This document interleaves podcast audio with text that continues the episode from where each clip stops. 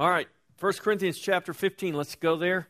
We are in verse 29. And uh, verse 29 is kind of a weird verse. Let me read to you verses 29 through 34. So just follow with me. 1 Corinthians chapter 15, verses 29 through 34. Otherwise, what will they do who are baptized for the dead if the dead do not rise at all? Why then are they baptized for the dead? And why do we stand in jeopardy every hour? I affirm by the boasting in which I have in Christ Jesus our Lord, I die daily. If in the manner of men I have fought with beasts in Ephesus, what advantage is it to me? If the dead do not rise, let us eat and drink, for tomorrow we die. Do not be deceived. Evil company corrupts good habits. Awake to righteousness and do not sin, for some do not have the knowledge of God. I speak this to your shame. Well, Father, we just ask that you would, as we look into your word today, that you would open our hearts and open our minds. God, by your Spirit, illuminate this word and make it come alive to change us and transform us, Lord, indeed, to conform us to the very image of the Son. We thank you for this. We pray this, God, for your glory. In Jesus' name, amen. All right, so let's deal with these first few verses, and then uh, we'll proceed from there. We'll see how far we get today. If we're doing really good, we're going to get down to verse 49, but I don't know if we're going to make it that far. All right, verse 29. This is kind of a weird verse. Baptized for the dead. Paul, in this verse, he says, Otherwise, what will they do who are baptized for the dead if the dead do not rise at all? Why then are they baptized for the dead? So that word otherwise up there indicates that this is a continuation of Paul's thought. Well, what is the thought that's being continued here? What is the subject Paul is dealing with? He's dealing with the resurrection of the dead.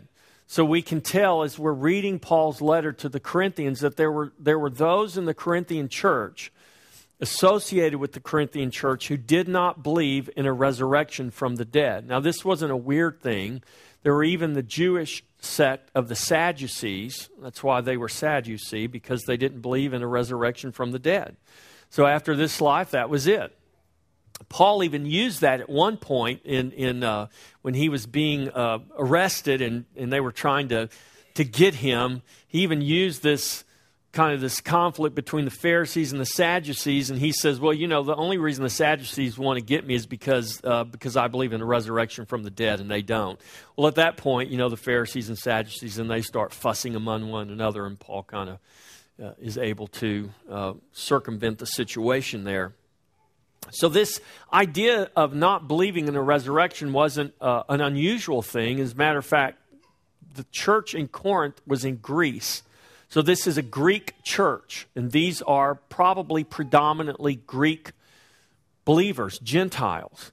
And so, Greek philosophy, Greek thought, uh, the idea of a physical resurrection was not appealing to them at all. Their whole thought was kind of this Gnostic idea that the physical body's kind of this weighing me down, and, you know, one day we're going to get rid of this thing and, and it's the intellect, it's wisdom, it's knowledge. That's, that's where the, the real deal is. This physical body, this flesh just weights us down. And so, if you remember in Acts, when Paul goes to Athens and he's at Mars Hill. Mars Hill was like this open air place where all the philosophers came and they had statues to all the different gods. And the philosophers would sit around all day and philosophize. And Paul comes and he begins to preach to them. And they're, they're tracking with Paul and they, they, he's got their attention until the Bible says he begins to talk about the resurrection from the dead. And then it's like, oh, you believe in a physical resurrection? Up, oh, you had us, but now you lost us. Well, that was kind of the Greek idea. And so the, the church in Corinth is struggling with this because there were those who adhered to the teaching of the scripture and the resurrection of Christ and the physical resurrection of the body. There were others who said, nah, that's really not the deal. There is no resurrection. And so when Paul begins this verse, he says, otherwise, it's a continuation of this thought. He is still teaching them, he's still talking to them in this letter about the resurrection. There is a resurrection. Christ is risen. Remember, he said, if Christ isn't risen, we are of all men the most pitiable. If there's no resurrection from the dead, then our faith is futile. We're still in our sins. Nothing that we have preached to you, nothing that we teach to you, nothing that we've held to has any merit, has any value if there is no resurrection. If Christ is not risen, then none of us will be risen. And so this is where Paul is continuing with this thought. Otherwise, what will they, I want you to highlight or underline that word they, because the word they, Paul doesn't say otherwise. Notice what he doesn't say. Otherwise, what he does not say, what will we do?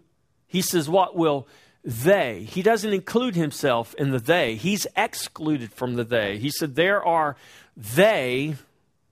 They, who are they? They who do not believe in a resurrection. They who baptize for the dead. Otherwise, what will they do who are baptized for the dead if indeed the dead do not rise at all? What then are they baptized? Why are they baptized for the dead? So, this is kind of a, a, a, mystery verse. No one really knows exactly what was going on at the time, other than we can know for certain that there were some people who were being baptized for other people, and those other people more than likely were dead. So you have living people being baptized in the place of dead people. We do have um, we do have a belief system today called Mormonism, and they still practice that. And I would venture to say, you know, uh, Mormons would use this verse to justify their practice of baptizing for the dead. There is no scriptural justification whatsoever for baptizing for the dead. Paul is not affirming this practice here. If anything, there is an understood. I believe um, if you can't, he doesn't openly rebuke them. That this is one of the mysteries of this verse. If Paul is referring to believers being baptized for the dead, he does not rebuke them, which is kind of troubling because if you think about all Paul has rebuked the church for in this letter, I mean, for goodness sake, he rebuked women who didn't wear a hat in church, right? And if he's going to rebuke women for not wearing a head covering, don't you think he's going to offer a rebuke here for those who are being baptized for the dead? So, what's happening here is Paul is using this argument as an inconsistency. He said, These very people that baptize for the dead are telling you there's no resurrection. If there's not a resurrection, then why are they bothering to baptize for the dead? And so Paul is not affirming this practice. His reference to they who are baptized for the dead seems to draw a distinction between they who do not believe in a resurrection with those who do believe in a resurrection.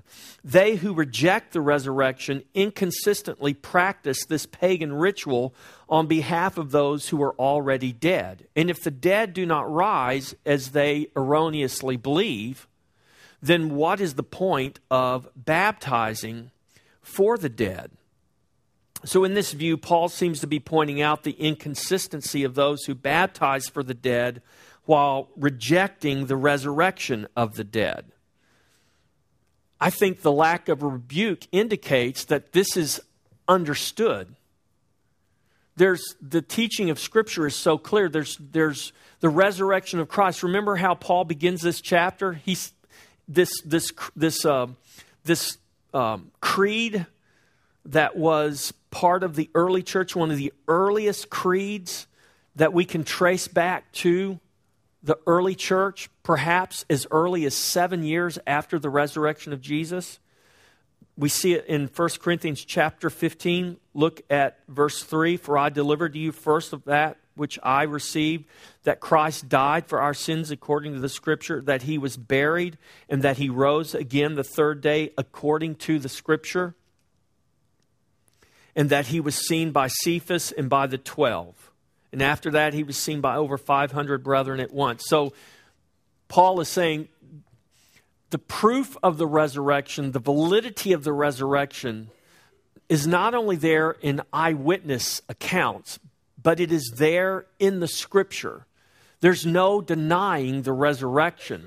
These people that are baptizing for the dead who don't believe in a resurrection it's the height of inconsistency or hypocrisy, whatever you want to call it. And so Paul's not affirming this practice, he's pointing out the inconsistency of this practice. The lack of rebuke, I believe, indicates that the orthodox belief of a resurrection was so real and so ingrained, Paul didn't even have to. If you don't believe in a resurrection, it's hard for you to count yourself a believer. And I think we'll see this because I think Paul is relating all of this. He links all this when we get down to verse 33 when he says, Do not be deceived. Evil company corrupts good habits. So, what was happening was evidently the Corinthian church was allowing people who believed and held to false doctrines, they were allowing them in the church. They were having influence in the church to the degree that they were making believers question whether there was really a resurrection or not. And if you question the resurrection, then you've got to question the resurrection of Christ. If you question the resurrection of Christ, then you begin to question everything concerning our Christian faith. This was the point Paul was making. So, whatever the practice was, and we don't know for sure what it was, we, here's what we do know for sure. The practice of baptizing for the dead is not an orthodox Christian practice upheld by the whole counsel of Scripture. This lone verse cannot be interpreted with certainty as to the exact practice or its meaning, and it does not justify the practice of baptism for the dead. What we know for certain is that Paul is pointing out the error of not believing in a physical resurrection, a truth that is supported by Scripture. So, Paul is pointing out the inconsistency that these who believe this or practice this uh, erroneous practice, he's pointing out their inconsistency. Of course, there's a resurrection from the dead. And those people that are telling you there is not a resurrection are being inconsistent at best as they're upholding this practice. Then he says this in the midst of that verse If the dead do not rise, he says, Otherwise, what will they do who are baptized for the dead if the dead do not rise at all? So here's a question If the dead do not rise at all, what are the implications of that? In verse 30, he says, And why do we stand in jeopardy every hour? Or we could say it like this why do we stand in jeopardy every hour? Why do we put our lives here in these bodies on this earth? Why do we put ourselves on the line every day if there is no hope beyond this life? Why would we put our lives on the line every day if there is no hope beyond this life? Why do you do what you do if there's no hope beyond this life? Why are you here? Why do you believe in Jesus? Why do you accept the scripture? Is it only for the hope that you'll receive in this life? It better not be. It better be for a hope that is not only in this life, but beyond this life. And so Paul says, we put our lives in jeopardy every day. We put ourselves out on the line every day, not because of hope in this life, but because of hope beyond this life. We do this because we have a reality and a hope of resurrection. Remember, Ephesians talks about we are raised already with Christ. Resurrection is a present reality, but it's also a future hope. And then in verse 31, he says, I affirm. Here's, here's, the, here's the complete thought I affirm I die daily. I affirm by the boasting in which I have in Christ Jesus our Lord, by the boasting in you which I have in Christ Jesus the Lord, I die daily. I affirm I die daily. Now, did Paul literally lose his physical life every day? No. But is Paul making a true statement, I die daily? Yes, I believe he is. We do know by Paul's own account that Paul was left for dead more than one time. Paul could have literally lost his physical life had God not raised him up, whether it was through being stoned or shipwrecked or Who knows if he really fought with wild beasts in Ephesus? I don't know. He could have. He, he had been left for dead more than one occasion, and God raised him back up. Listen, when they took you outside the city and stoned you to death, they, they didn't just throw little rocks at you. They threw big rocks at you and hit you in the head and knocked you out, and then they just kept throwing rocks at you until you were pulverized and left for dead. And then they walked away. But the Bible says they walked away and God raised me up. They raised Paul was, was raised up from being stoned and left for dead. So when he says, I die daily, he's not making just kind of a light statement here. I believe the Apostle Paul counted himself dead. Dead to this world, dead to this life, dead to his self will, his self life. This is what Jesus tells us to do. And I know that's kind of a heavy deal. I mean, but Jesus said this if you desire, if any man desires to be my disciple, to follow after me, let him take up his cross and follow me daily. Now, we know what the implications of the cross are, right? When Jesus took up his cross, he didn't take up his cross to go have a picnic and a nice day in the park. He took up his cross, and the end of that journey was death. When Jesus invites us to take up our cross and follow him, the understanding is the end of that journey for us is death. So when Paul said, I die daily, I affirm, I die daily. Paul had crucified his self will, Paul had crucified his flesh. Paul had crucified his life in this world and had given himself totally and completely over to God. God was totally and completely in control of Paul's life. This is the model. This is what we saw in the life of Jesus. This is what we see in Paul's life. This is what the scripture teaches us. This is, this is the message of the gospel. You say, What in the world is good news about me losing my life and someone else taking control of it? Well, the good news about that is, is that in losing your life, you find it. In being crucified with Christ, you're raised with Christ. In losing control of your life and letting someone else have control of it, that is God who is going to take possession of your life. Is there anyone you would trust with your life more than you would trust God? Yeah, myself.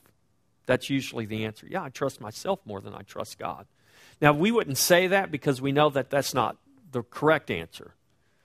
You know, if I ask someone, I said, Do you trust yourself or do you trust God more? Almost every time the answer is going to be, I trust God more. But the reality of how we walk out our life doesn't always reflect that, does it?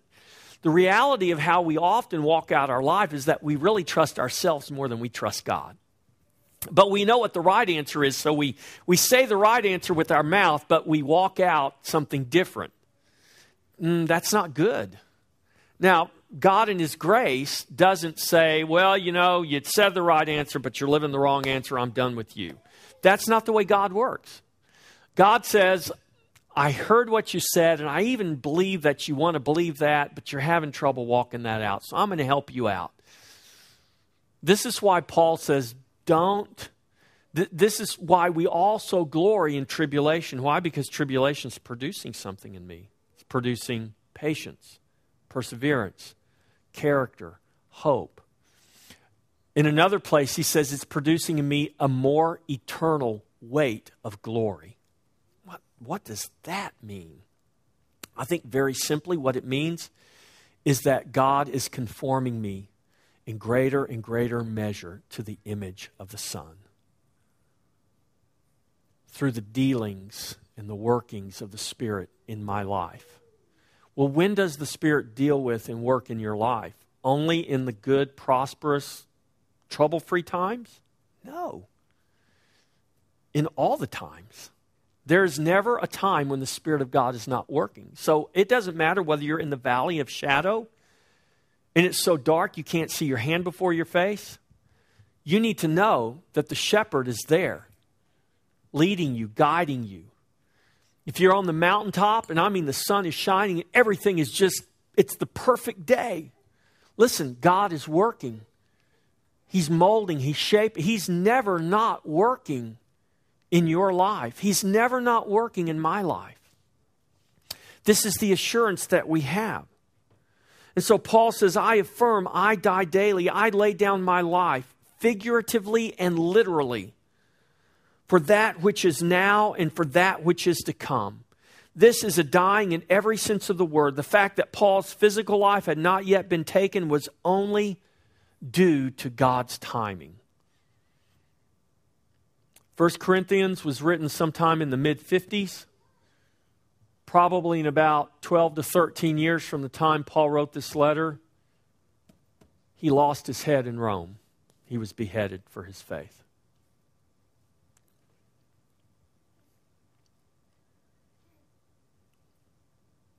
Paul had already counted himself dead to self, dead to this world, but alive in Christ. His hope was not in this world, but in the eternal life of Christ, in resurrection, present and future. Your hope is not in this world, your hope is in the eternal life of Christ, in the resurrection that is present and future. Your resurrection is not just future, your resurrection is a present reality because it's a present and eternal plan of God. You will be physically resurrected one day because you have already come to partake of the resurrection of Christ, because God has already given to you the life of His Son by grace through faith. This is the gospel. And the only way to get there is by death. Now, we're going to talk a little bit more about that. So then Paul asks in verse 32, he says, If in the manner of men I have fought with beasts in Ephesus, what advantage is it to me? If the dead do not rise, let us eat and drink, for tomorrow we die. What advantage is it to me if the dead do not rise? Why should we be laying down our lives in this world if the dead do not rise? Let us eat and drink, for tomorrow we die. What is the advantage of dying daily if the dead do not rise? It's a, it's a beautiful day. Why are you wasting your time here on Sunday morning when you could be doing something else on this beautiful day? I mean, time is passing. If we only have hope in this life, then we should be out doing something more productive than just listening to me, right? Or do we believe that there, there is something beyond this life? Do we believe that this gospel truly is powerful? Do we believe that there is only one name under heaven by which man can be saved? Do we believe that the only message, the only message that can save men, the only message that can transform hearts is the message of the gospel? And the message of the gospel must deal with the cross of Christ. And the cross of Christ is the death, the burial, and the resurrection of Christ. It's not just the resurrection of Christ, it's not just the death of Christ. It is all three the death, the burial, and the resurrection. It's the dying of something, the putting away of something, and the raising up of something. There is something of us that must die. There is something of us that must be put away. There is something of us that is raised up. Actually, there's nothing of us raised up we are been brought into Christ. We are raised not with our own life, we've been raised with the life of Christ. Galatians 2:20. I have been crucified with Christ. It's no longer I who live, but Christ who lives in me. And the life I now live in the flesh, I live by faith in the Son of God who loved me and gave himself for me. So if the dead do not rise, then what is the advantage for us? And the answer Paul gives is there is no advantage for us if the dead do not rise. Let's eat, drink, and be merry because tomorrow we die. But that's not what the scripture teaches us. That's not what God has revealed to us. And so Paul gives this warning that we can't we can't really hear in the reality, I believe, of how he echoes this. Verse 33 Do not be deceived. This is a warning. And then he quotes this Greek poet named Menander Evil company corrupts good habits. Parents, have you ever told your kids that? It's a valid thing. Evil company corrupts good habits. When your kids come to you, parents, and say, You know, I'm just hanging out with them because I'm trying to get them saved, This is your verse. Evil company corrupts good habits. No, it doesn't work that way. Now, why does Paul say this? Do not be deceived. Evil company corrupts good habits. Paul quotes this Greek poet to make his point to these Greeks that they're keeping close company with those of corrupt belief and corrupt doctrine will in turn corrupt them and has in turn corrupted some of them because now many of them are beginning to question the validity of the resurrection. This is why Paul goes at great length and in great detail talking about the resurrection. Paul says, This is not something I dreamed up. Remember, this is something that was passed down to me. This is something that, that I didn't just come up with. This is a reality and a truth that was passed down to me. It's not just the word of, of, of, of, of me, your apostle, it is the word of countless witnesses. It is written in the scripture. So, what, what finally trumps everything, it's not just the word of witnesses, it is the word of God. Don't be deceived. This was a warning then, but it's also a warning for us today. And then he says this in verse 34 Awake to righteousness and do not sin. For some do not have the knowledge of God. I speak this to your shame. Awake to righteousness and do not sin. This is an exhortation with a rebuke. Paul issued his warning, his exhortation, and his rebuke. And Paul, like Christ, was not writing this to be popular with the Corinthians. He was writing this because he really cared about their souls. And he understood that they were believing a doctrine that was in danger of leading them astray. If we can't believe in the resurrection of Christ, if we don't believe in a risen Christ, then we have no hope, period. And so he offers this exhortation and this rebuke to them awake to righteousness. So, what is righteousness? I think it's important that we understand. Righteousness, we know, does not come from ourselves. We have no righteousness. We're not born with any righteousness. We can't produce any righteousness ourselves. Our good works don't make us righteous. Our good intentions don't make us righteous.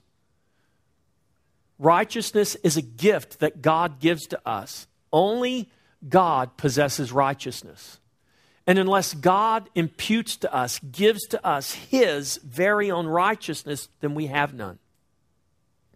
But Paul says, Awake to righteousness and do not sin. Now, who is Paul talking to here? He's writing this letter to the church. Paul is not writing this letter to the world. Paul's not writing a letter to people in the world who profess to not believe in Jesus. Paul is writing this letter to a church who professes to believe in Jesus. Now, Paul's not naive. Paul is not so naive as to think that the only people that come to the church in Corinth are believers. Obviously, Paul understands there are evil men with false doctrines coming into the church trying to lead the church astray. They're professing faith in Christ, so Paul's like, okay, I'm writing this letter to the church. I understand that within the church, there is the reality of those who believe and those who don't believe, those who hold to the truth and those who don't hold to the truth for whatever reason. Maybe it's legitimate lack of knowledge, legitimately deceived, or maybe it's malicious and they're really trying to, they're wolves in sheep's clothing, trying to lead people astray. So Paul makes this declaration awake to righteousness and do not sin. For some do not have the knowledge of God. I speak this to your shame. So, righteousness, we always say that righteousness a lot of people say is right standing with God. Well, how do I come into right standing with God? Only in Christ can I be in right standing. Because the only man to ever live a righteous life was Jesus Christ. The only man acceptable to the Father is Jesus Christ. There's one new man now. that man is Jesus Christ. There's one identity, that identity is Jesus Christ. So my right standing is in Christ. But I want you to understand that Paul says here, awake to righteousness and do not sin, for some do not have the knowledge of God. So, right knowledge as well as right standing. Righteousness is right knowledge as well as right standing. If I'm if I'm seeking if I'm seeking Krishna or Buddha or any idol you want to name or any false god you want to name, if I'm seeking someone else, any other name to be my righteousness, and I have knowledge of that thing which I'm seeking righteousness in, I, I don't have right knowledge. And I don't have righteousness. And I don't have right standing because I'm looking to, trusting in the wrong one. If Christ is our righteousness, then it is Christ we are trusting in. So Christ is our righteousness. This is what the scripture teaches us. And Christ is the truth. John 14, 6. I am the way, the truth, the life. No one comes to the Father except through me. So Christ is the truth. We cannot have Christ and remain in untruth. It's one thing to lack knowledge, it's another thing to willfully reject the truth. There were those in Corinth who were willfully rejecting the truth of the resurrection. And Paul said, You believers who are keeping company,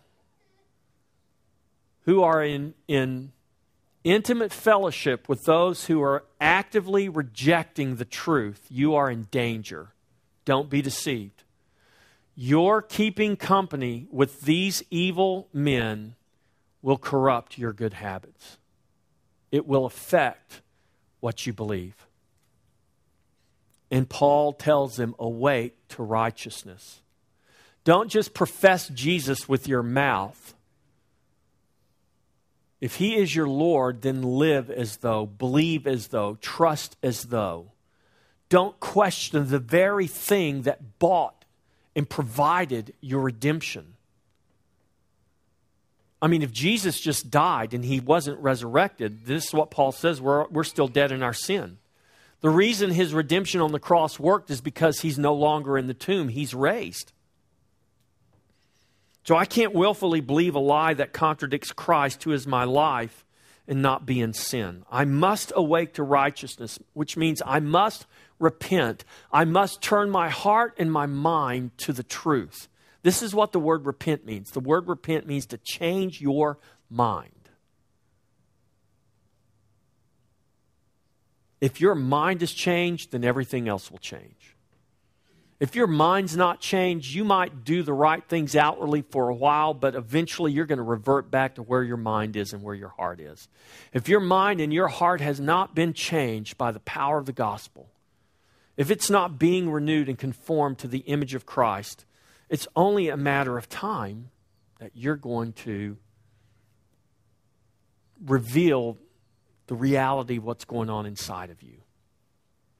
So, this is a call to repentance. Awake to righteousness and do not sin, for some do not have the knowledge of God. I speak this to your shame. Verse 35. Read with me. We'll read a ways here. But someone will say, How are the dead raised up, and with what body do they come? Foolish one, what you sow is not made alive unless it dies. And what you sow, you do not sow. That body that shall be but mere grain, perhaps wheat or some other grain. But God gives it a body as He pleases, and to each seed its own body. All flesh is not the same flesh, but there is one kind of flesh of men, another flesh of animals, another flesh uh, of fish, another of birds. There are also celestial bodies and terrestrial bodies, but the glory of the celestial is one, and the glory of the terrestrial is another. There is one glory of the sun, another glory of the moon, another glory of the stars. For one star differs from another star in glory. So also is the resurrection of the dead. The body is sown in corruption, it's raised in incorruption. It's sown in dishonor, it's raised in glory. It's sown in weakness, it is raised in power. It is sown a natural body, it is raised a spiritual body. There is a natural body and there is a spiritual body. And so it is written the first man, Adam, became a living being, the last Adam became a life giving spirit. However, the spiritual is not first, but the natural, and afterward the spiritual. The first man was of the earth, made of dust. The second man is the Lord from heaven. As was the man of dust, so also are those who are made of dust. And as is the heavenly man, so also are those who are heavenly. And as we have borne the image of the man of dust, we shall also bear the image of the heavenly man. So, the question how are the dead raised up, and with what body do they come? How are the dead raised up? Here's the answer Paul gives Foolish one, what you sow is not made alive unless it dies. How is the dead raised up? You say, How is the dead raised up? They're dead. How are they going to be raised up? Paul says, Foolish one. What you sow is not made alive unless it dies. This is so important. This is why Jesus tells us in John 12 if you love your life in this world, you're going to lose it. But if you'll hate your life in this world, then you will gain it for eternal life. It almost sounds contradictory. It's like, wait a minute, am I supposed to love her? Hey, what am I supposed to do here? Jesus says, look, if you hate your life, what he means, if you're willing to let go of your life, if you're willing to reject your life in this world, think of a seed because in John 12, this is where this verse is sandwiched. It's sandwiched in between Jesus saying, Unless a grain of wheat falls to the ground and dies, it remains alone. And then he says, If you love your life in this world, you'll lose it. But if you hate it, you'll gain it for eternal life. It's like the farmer. If the farmer loves his seed so much that he never puts it in the ground and lets it die, what good is that seed going to do him? It won't do him any good. If you love your life in this world so much that you're working overtime to keep it, to hang on to it, Jesus said, all your work's going to be in vain because at the end you're going to lose it. But if you'll hate your life, if you'll treat it like a seed that the farmer has in his possession, and he lays that seed into the ground, he lets that seed die, he lets it become undone, he lets it just totally and completely unravel, new life will come. Recreation will come multiplication will come. So Paul says, Foolish one, what you sow is not made alive unless it dies. Death is necessary for us to be made alive. This is true naturally, it's also true spiritually. You'll never experience a physical resurrection until you experience a natural death.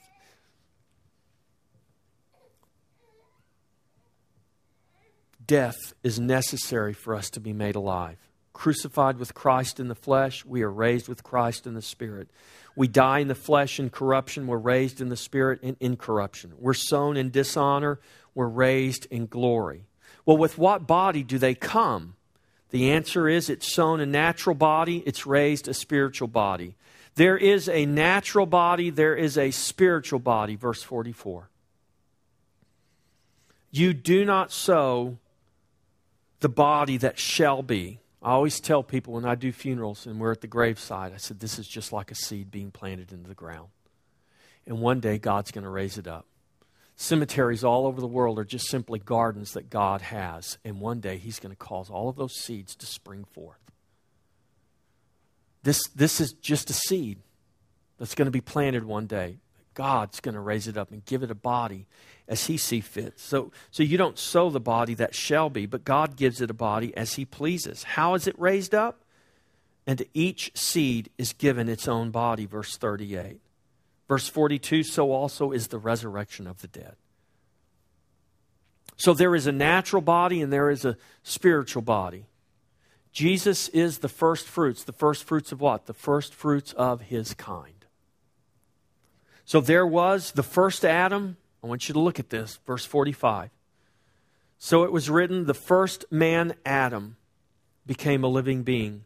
The last Adam, Jesus is called the last Adam. There was the first Adam, there was the last Adam. When Jesus died on the cross, he brought an end to that kind. You say, well, there were lots of people born after that. Yeah, but the only ones that are now reproduced, well, I'm talking resurrection, the only kind that Jesus is the first fruits of is of a new kind. He brought an end of one kind.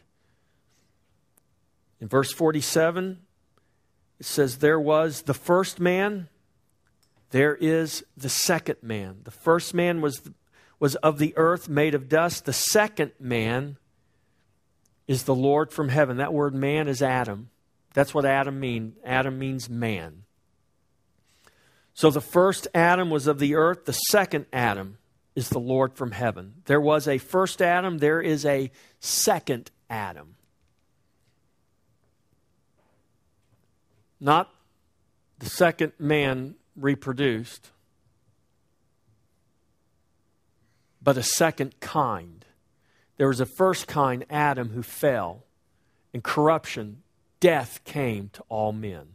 There is a second man, a second Adam, who is Christ, and all those in Christ shall be made alive. He is the first fruits.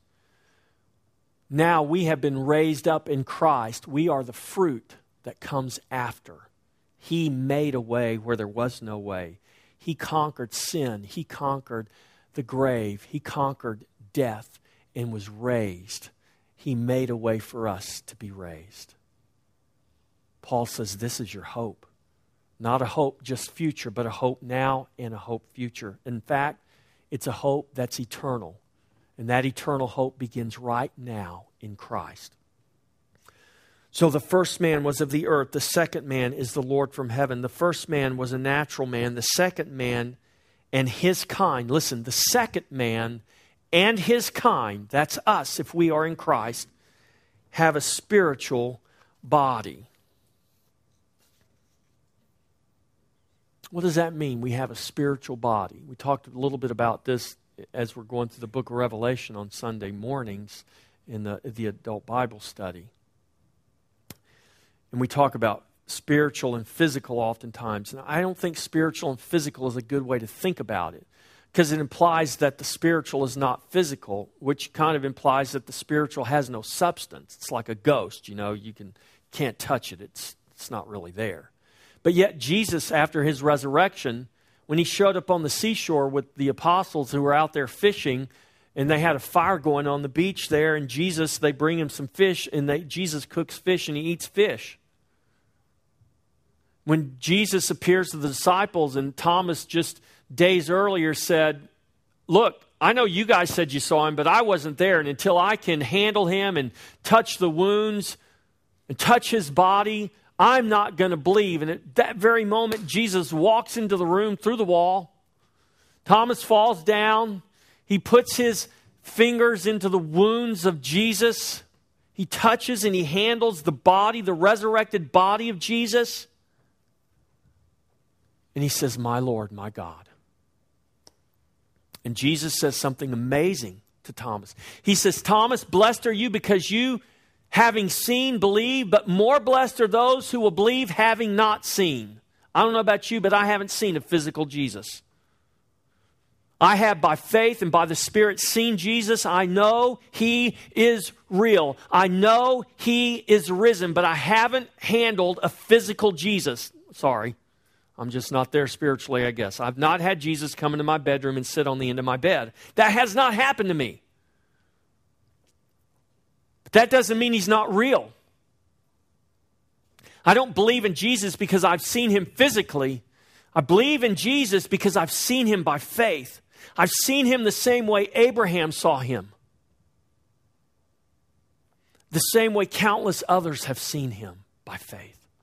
The same way the Corinthians saw him. Paul said, I saw him. I was an eyewitness. I was the last eyewitness. But those Corinthians nevertheless saw Jesus. They saw him by faith. And this is what Paul is saying. You are questioning the very existence of the resurrected Lord of glory. Spiritual doesn't mean it's something that doesn't have substance. Spiritual means it's not related to flesh and blood, it's not related to this temporal, corrupted nature that, that all things consist of in this fallen world that we live in. The first Adam and all born of him in the flesh have a natural body that will be sown in corruption. The second Adam and all that are born again in him in the spirit have a spiritual body that will be raised one day in incorruption. This is the heavenly man. Look at verse 49 and as we have borne the image of the man of dust, we shall also bear the image of the heavenly man. Who is this heavenly man? I'm going to stop right there because I want to talk to you a bit about the heavenly man. And I don't want to take the time today and try to rush through talking to you. But I want to say this to you. This, this is such a, if we're not careful, we'll read verse 49 and, and, and we'll, we'll totally and completely miss the significance of what Paul is saying here. As we have borne the image of the man of dust, we shall also bear the image of the heavenly man.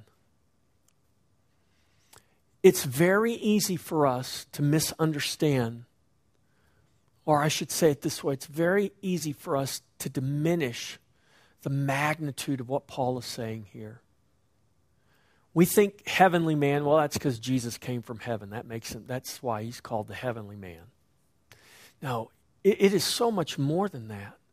When the Bible says that we'll bear the image of the heavenly man, we need to be we need to really pray that God would begin to give us a comprehension of what that really means. Who, who is this heavenly man that Paul talks about? So we're going to stop right there today. And next week, we're going to have a really important discussion about the heavenly man. And then we're going to go from there. And uh, who knows, we may finish chapter 15 next Sunday. I think we will. Amen? Let's all stand. Now, I'm going to remind you again next Saturday at 6:30 Son of God will be showing at the Howard Theater. So I've got 5 tickets left. Um, as far as I know, if all the churches uh, that have taken tickets have sold their tickets, the both showings should be showed uh, uh, um, sold out. As of Friday, there were five tickets left for Saturday. I've got five that we've had uh, some turned. We had three turned back in today, and then there's uh, two of them uh, that were unsold. And so uh, Greg had three that he's paid for, and Greg said he's willing to um, to just give those to somebody versus let them go to waste. So if, if, if there's someone here that hasn't got tickets, or you know someone that, that you want to give tickets to, uh, you can get with Greg, and he's got three tickets. I've got two in my office that have not been paid for yet. So we got five. So put it on your calendar, and then um, take a friend, an unchurched friend, and use this as an opportunity for discipleship. Amen. Now, as we get ready to close in prayer, I want us to just ask that God would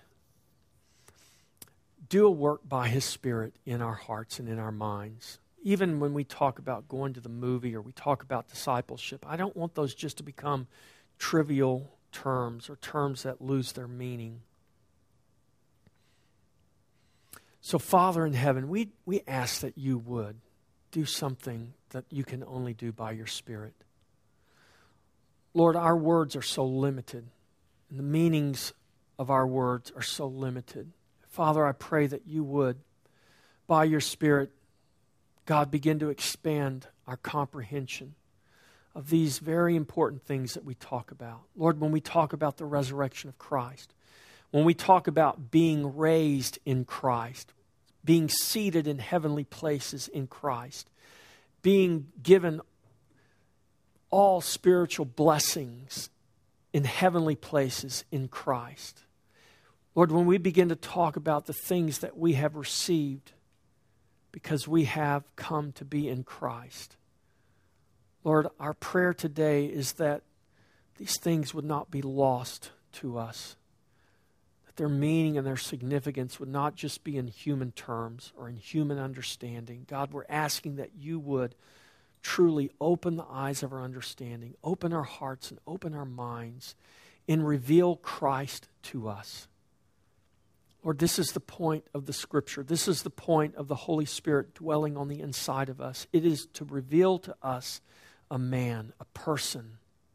Salvation is not a thing, it's not a system, it's not a formula, it is a person. His name is Christ. And more than anything, Father God, your church all over the world, Lord, your church, I believe especially in America, needs a revelation of the person of Christ more than anything. God, if your people would come to a revelation of the person of Christ, the person of their salvation, the person who is their life, God, it would truly change and transform us in eternal ways. And Lord, that's what we want. We want to be changed eternally. We want to be transformed eternally. We want our minds to be renewed eternally conformed to the Son eternally. God, this is only possible by your grace, and it's only possible by your Spirit.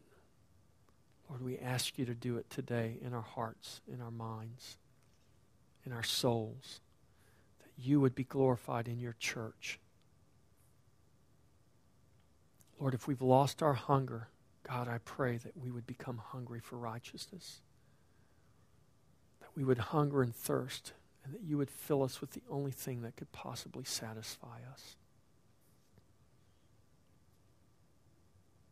Lord, move on our hearts today, each and every one of us. If there are any here who do not know Christ, in your grace, move on their hearts and open their blind eyes and their deaf ears.